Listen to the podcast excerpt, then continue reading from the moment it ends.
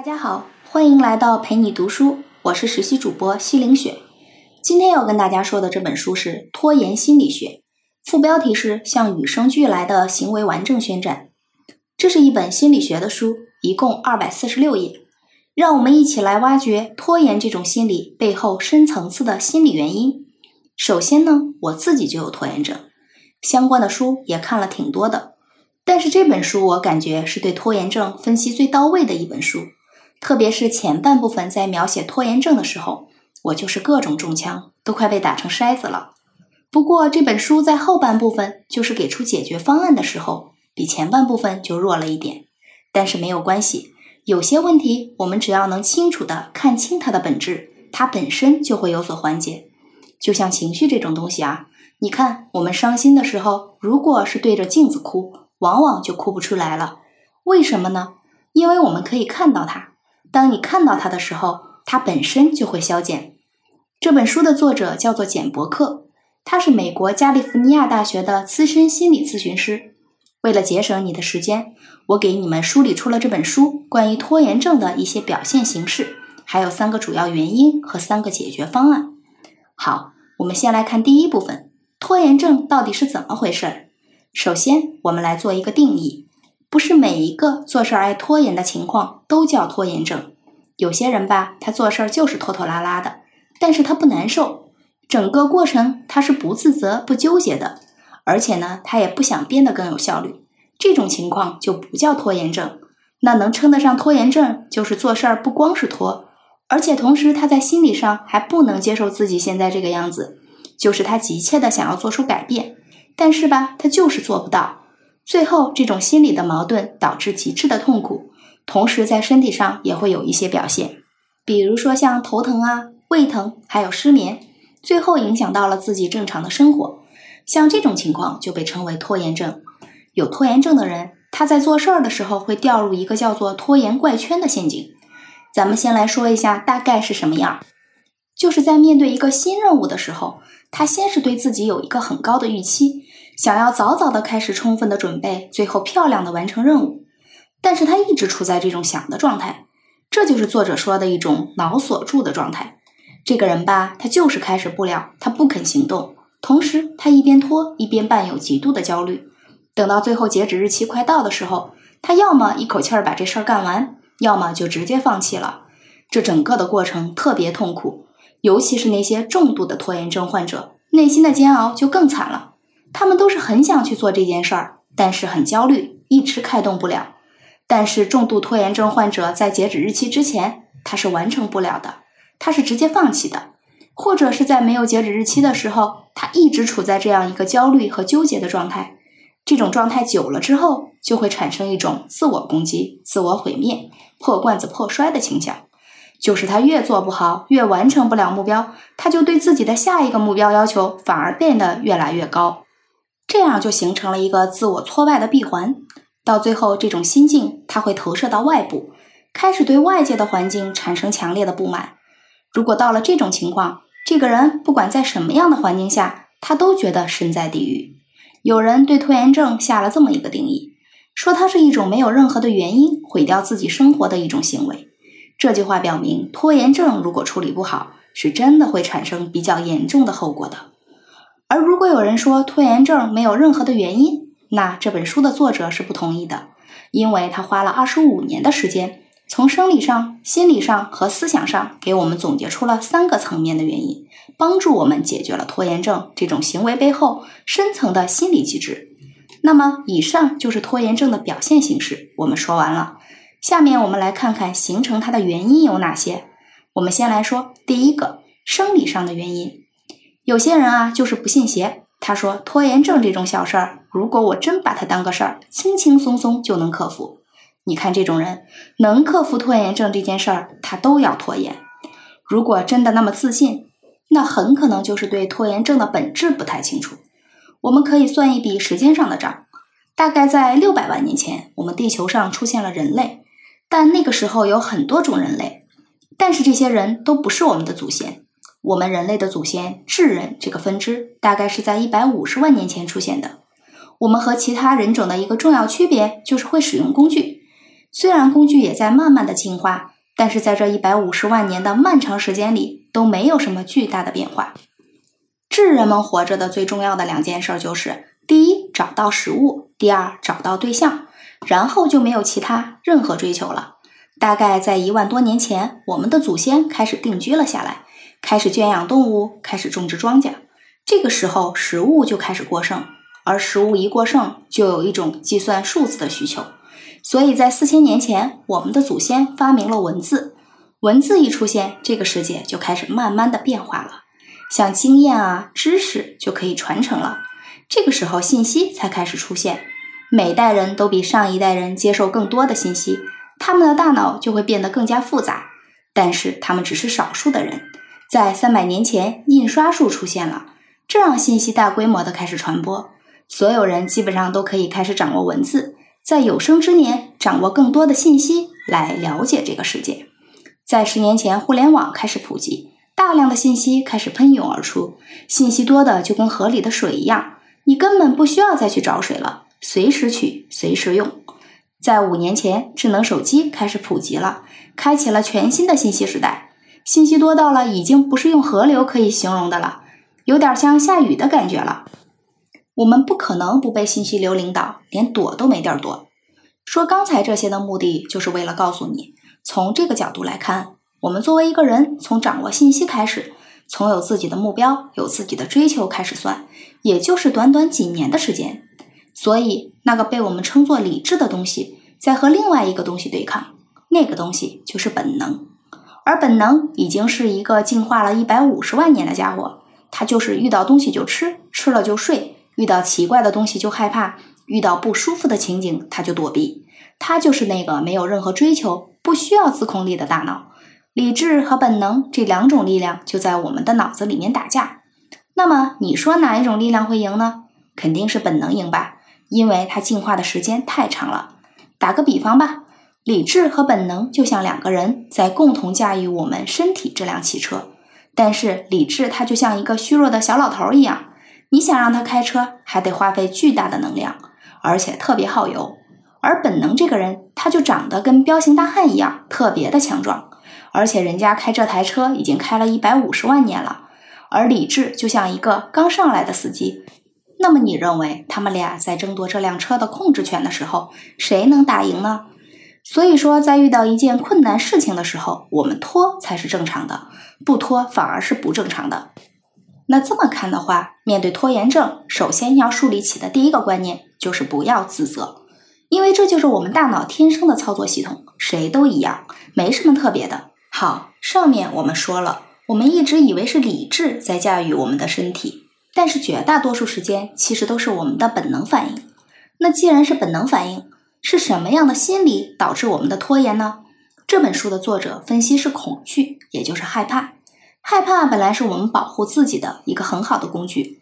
我们可以想象一下，一个天不怕地不怕的人，他不管是在原始社会还是在现代社会，我估计这个人都活不久，要么他已经挂了，要不然他就在监狱里面。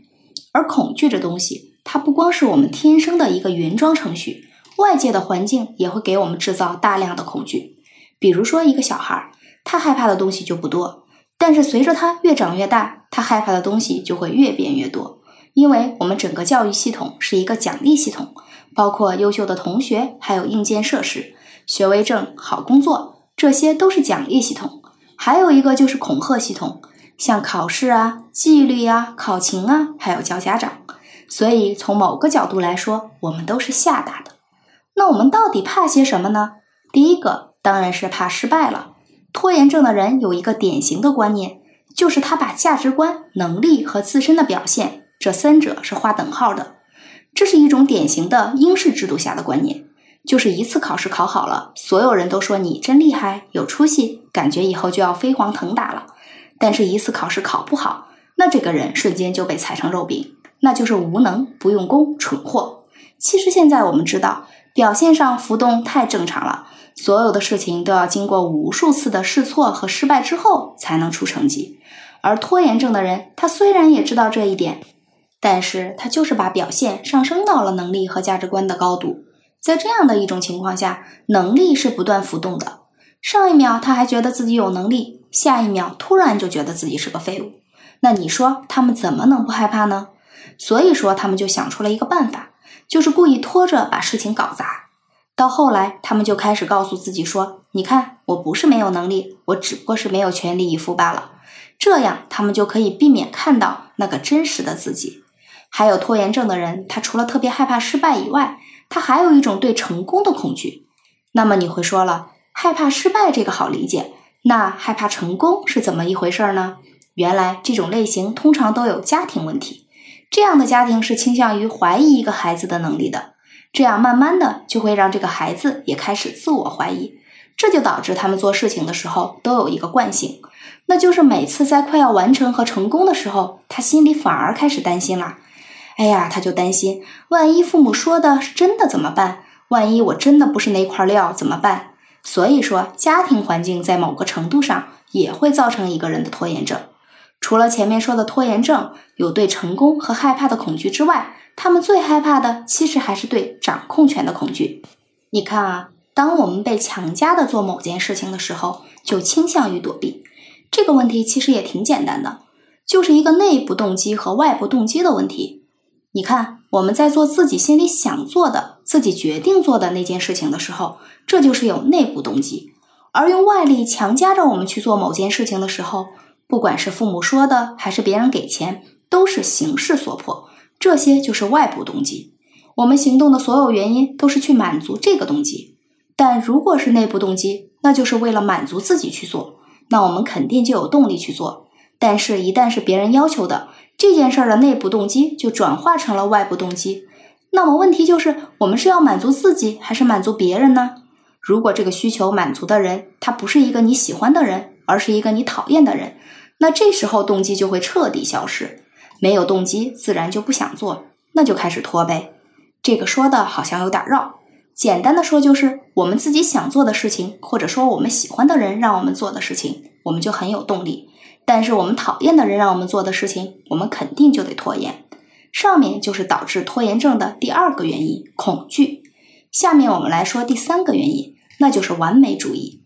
完美主义这个词儿听起来，那是个美好的词儿啊，但是它也分行动上的完美主义和思想上的完美主义，这两个差距是非常大的，是完全不同的两种心理机制和行为习惯。行动上的完美主义是说，他在自己现有的基础上不断的用行动持续改进，最后获得一个接近完美的结果。但是思想上的完美主义可就惨了点儿，它就是只盯着脑海里的那个完美的画面，那也是一个根本不可能达到的超高要求。但是他们就是不愿意面对这个东西，就像做雕刻一样。同样是面对一块石头，行动的完美主义者，既然脑袋里面有一个画面，那就开始动手雕刻呗，一点一点的磨，到最后做出来的东西可能跟脑子里面想的不太一样，但是也会是一个很不错的作品。但是思想上的完美主义可就不一样了，他就是不做，他就一直想，而且他一看到这个石头他就心烦，因为这个石头和他脑海里的那个完美的雕像还差个十万八千里呢。所以等到时间的期限一到，他连石头都没碰一下就决定放弃了。然后他还能对自己说，嗯，在遇到下一块石头的时候，我一定能雕的比第一块石头还要漂亮。你看啊，他又定了一个更高的、更不可能达到的要求。他对每件事情都有很高的期望，然后在行动的过程里发现总是达不到那个要求，从而产生一种持续的挫败感。他越痛苦就越没自信，然后他的行动力就越差，然后做的东西也就越差，最后他就越容易放弃，形成了一个闭环的自我挫败机制。而最可怕的是，这种持续的自我挫败、自我挑衅和自我挑剔，最后它会投射到外部的环境，成为他应对外部世界的一种行为习惯，那就会变成看什么事情他都不顺眼。像这种情况就比较惨了。所以说，一个深度的拖延症患者是很难相处的。你看，他和自己都不能很好的相处，那就更不可能去爱别人了。说到底，拖延症就是一个怎么面对自己、怎么跟自己相处的问题。那么有很多人会问了，那怎么治疗拖延症呢？是不是就跟治疗感冒发烧一样，一剂药吃下去或者打上一针，一下子就变好了？这种方法其实特别的不现实。这就好像你要在欲望和本能之间必须消灭一个，这两个你不管灭了谁，一个人都会变得不正常。就好像我们熟悉的零零七詹姆斯邦德一样，他是非常的理性，不管什么时候都能控制好自己的情绪，而且他跟邦女郎谈恋爱都是带着很强的目的性的。那这个人就感觉像个杀人机器一样，没有人情味儿。太理性的人不光是让人觉得不舒服，他的人际关系也会变得很差。但是如果一个人完全不能控制自己的本能，那跟猴子也没什么区别了，那么他也不可能做成任何事情。所以说，我们要解决的问题不是把谁给灭了，而是在哪个时间可以合理的调动哪个理智来帮我们做事儿，让那个理智很低的追求及时满足的本能该休息的时候就让它休息吧，不要来打搅我们的正常工作。那么怎么样调动这个理智让它帮我们做事儿呢？这本书的作者给了我们下面三个建议，也是克服拖延症的三个办法。第一个办法是设定截止日期。你看啊，我们所有的劳动，特别是那种从无到有的脑力劳动，如果没有截止日期的话，真是能拖多久就拖多久。比如说达尔文写《物种起源》这本书的时候，因为没有截止日期，他就整整拖了二十年。你可以想象一下这二十多年时间里他是怎么过来的。还有达芬奇，他一辈子创造了六千多页手稿，而且人们估计只是三分之一。里面虽然有各种天马行空的想象，但是他真正完成的没有几件。他一辈子就画了二十多幅画，而那个著名的《最后的晚餐》他花了三年，《蒙娜丽莎》他花了四年，最后因为他太拖了，跟好多机构都闹掰了。在达芬奇临死之前，笔记里面有这么一句话，他说：“谁来告诉我？”我到底有哪件事情是彻底完成的？你看，他也很痛苦。虽然我们看他创作了很多作品，但是他自己却感觉那些都是半成品。那个就是因为没有截止日期。一旦事情没有截止日期，就很容易陷到一种无限改进的陷阱里面。那他就感受不到一件作品完成之后的那种瞬间的成就感。所以说，设置截止日期这个动作，它不光可以让我们快速的按时的完成任务，也是对我们心理的一种保护。而第二个办法是改变环境。